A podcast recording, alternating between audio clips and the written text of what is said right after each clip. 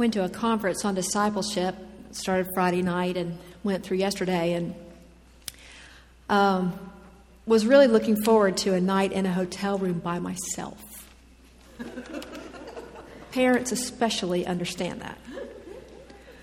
Well, I got to the hotel, cold night, exterior corridors. Now, this was a two diamond hotel. Let me say that I recommend at least a two and a half diamond hotel. But this one, exterior corridors, I come to the door and I um, insert the card and open the door and I flip on the light switch and nothing happens. Well, I don't watch horror movies because I saw Silence of the Lambs, and so now I can imagine them in my head. So I'm standing there at the door, quietly drop a couple of my bags. I can sort of see the lamp that's close to the window because it's nine o'clock at night. And I'm feeling on the lamp for a switch. And what do I feel but the filaments of a broken light bulb? Okay, so now I didn't shock myself. This surprised me once I thought about it later. But, okay, Silence of the Lambs. So I, I the door had already closed behind me because I, you know, wasn't sure what was outside either. But I, you know, I dropped everything, and so I just stood there and I attuned my ears to the darkness and let my eyes as well get used to it. And then uh, eventually I could see enough so that I could walk over to the lamp on the dresser, and it had a switch that I could actually turn on, and it worked. And I felt such stupid relief to see that empty hotel room. And, you know, our, sometimes our fears are irrational, but they're fears all the same. They're within us, and sometimes we can't do a thing about it. But that fear was completely eradicated by the flip of that switch. Light calms our fears. Light helps us to understand a situation. Light gives us vision and courage. But on the other side, light can also provoke fear. Because light can expose things that perhaps we didn't want to see secrets, perhaps, shadows. When Aaron and all the Israelites saw Moses, the skin of his face was shining, was aglow, and they were afraid to come near him. Moses didn't realize it when he came down from Sinai, but his face was shining because he had spent time in the holy presence of God. You know, we talk about how brides glow and mothers to be have that maternal glow about them. It's the light of a presence, the presence of love, perhaps, for the bride, the presence of life for a mother to be. Moses glowed from the presence of God, and centuries later, on another mountain, he makes an appearance with Jesus who also appears to be glowing. Now, the transfiguration of Jesus is a revelation to Peter, James, and John, a revelation confirming what Jesus has said to them and what God told them at Jesus' baptism. This is my beloved Son. And here, listen to him. Listen to Him. Images of light course through the whole Bible, not just our stories today, but the first thing God creates is light. As Moses and the former Egyptian slaves make their way through the wilderness, a pillar of what guides them? A pillar of fire guides them on their nighttime paths. In Isaiah 9, the people who walked in darkness have seen a great light. That's the old some of the Old Testament ones. In the Christian Testament, Jesus calls himself the light of the world. And then he also says, You are the light of the world. Whoever follows me, he says, will never walk in darkness, but will have the light of life. And he gives us some images as well. He says, A city set on a hill cannot be hidden. You see it from all directions. And neither do people light a lamp and put it under a bowl. Best I could do. Flashlight. Say you're in a dark room, you've got a flashlight, you don't cover it up. You leave it open so you can see. They put it on, a sta- on its stand and it gives light to the whole house.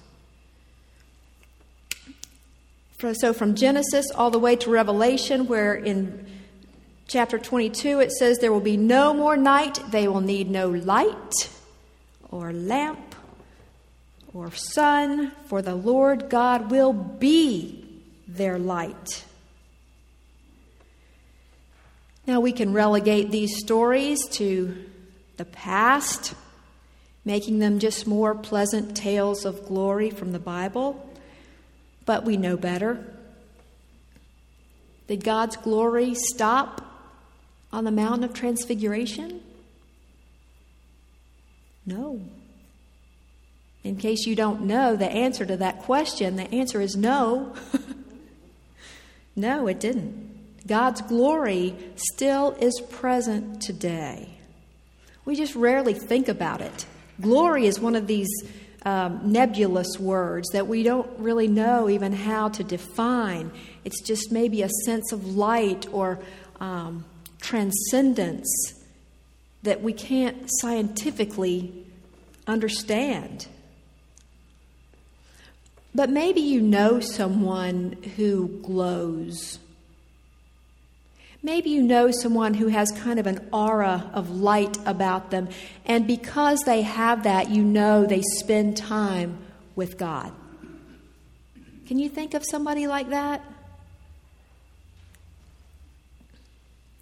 People who are deep, deeply passionate about God, I think, have, have that light about them. I think that's one thing that we can work on as a congregation is being light. Some of you have described Calvary on our hill as being a beacon. We want to be a beacon to our community, to our city, to our valley. We've got we've got the challenge ahead to to experience God, to spend time in God's presence so that people when they see Calvary Church, which is you, it's not this building, then they know that we spend time in the presence of God. We have a light that they want. After the christening of his baby brother in church, young Jason sobbed all the way back home in the back seat of the car. His father asked him three times what was wrong, and finally the boy replied, That preacher said he wanted us brought up in a Christian home, and I wanted to stay with you guys.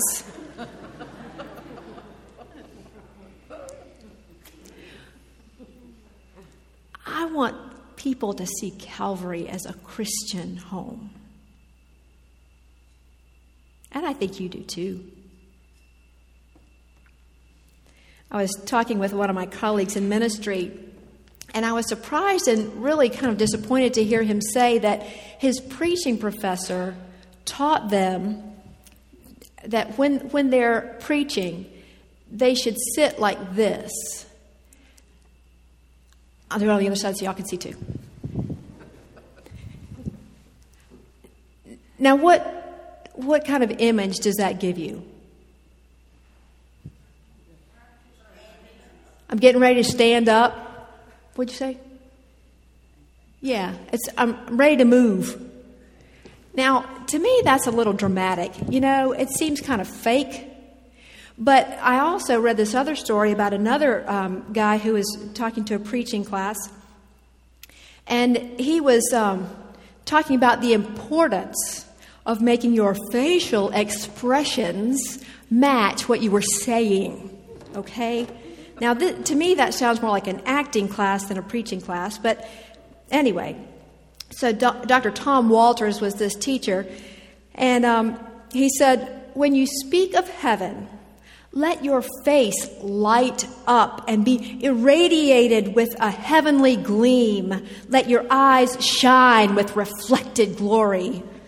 And when you speak of hell, he continued, staring intently at his audience, turning his head from side to side in order to make eye contact with each one, well, then your everyday face will do.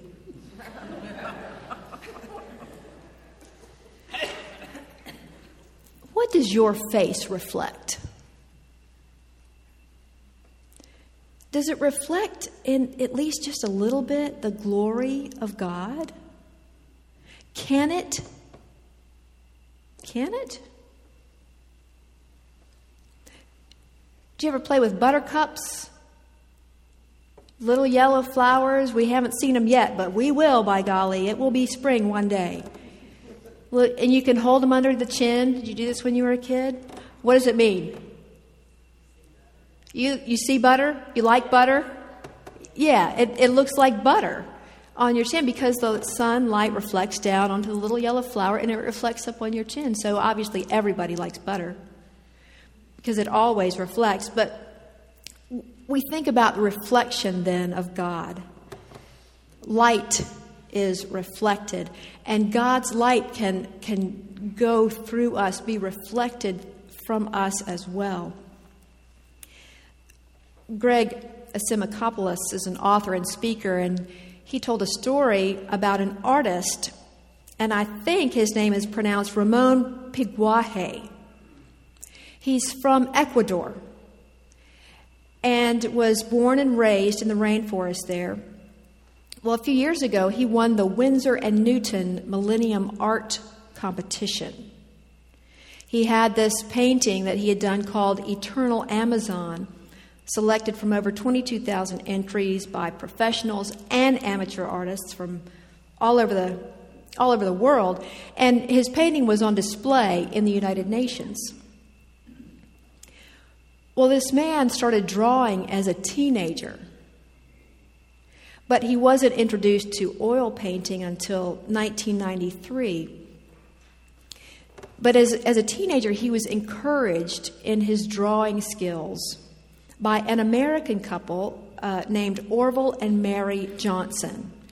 They were with Wycliffe Bible translators working in his village to translate the Bible from um, Secoya Indian, or from I guess, the Greek into Secoya Indian so that that people can have the New Testament in their language.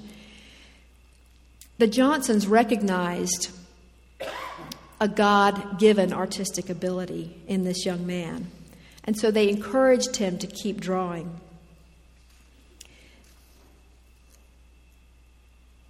Ramon, now, after having met the Prince of Wales and many other leaders and dignitaries and ambassadors and artists and members of the press. He's quick to give the Lord credit for the acclaim he's received. He says, I can't take pride of the gift that I have as an artist, for it is God that has given me this talent, and I want to use it for His glory, reflecting God's glory.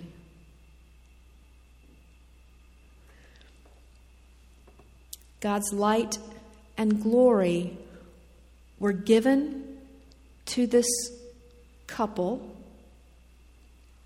shined forth onto Ramon, who created a painting that was seen by thousands and thousands of people and inspired thousands and thousands of people around the world.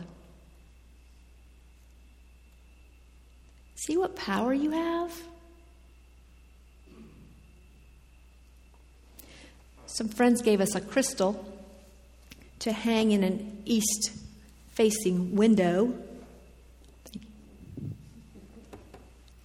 And so in the mornings, if, if you all have seen something like this, you, um, you know that it will shine prisms around the room. Now, this light doesn't do much for it. It's just a you know plain old flashlight. But I, I checked it out in a dark room, and even then, you get a little bit of color reflected all around. And I think this can be kind of a um, an image for us for what we can do with the light of God. It won't be perfect, but it doesn't need to be perfect.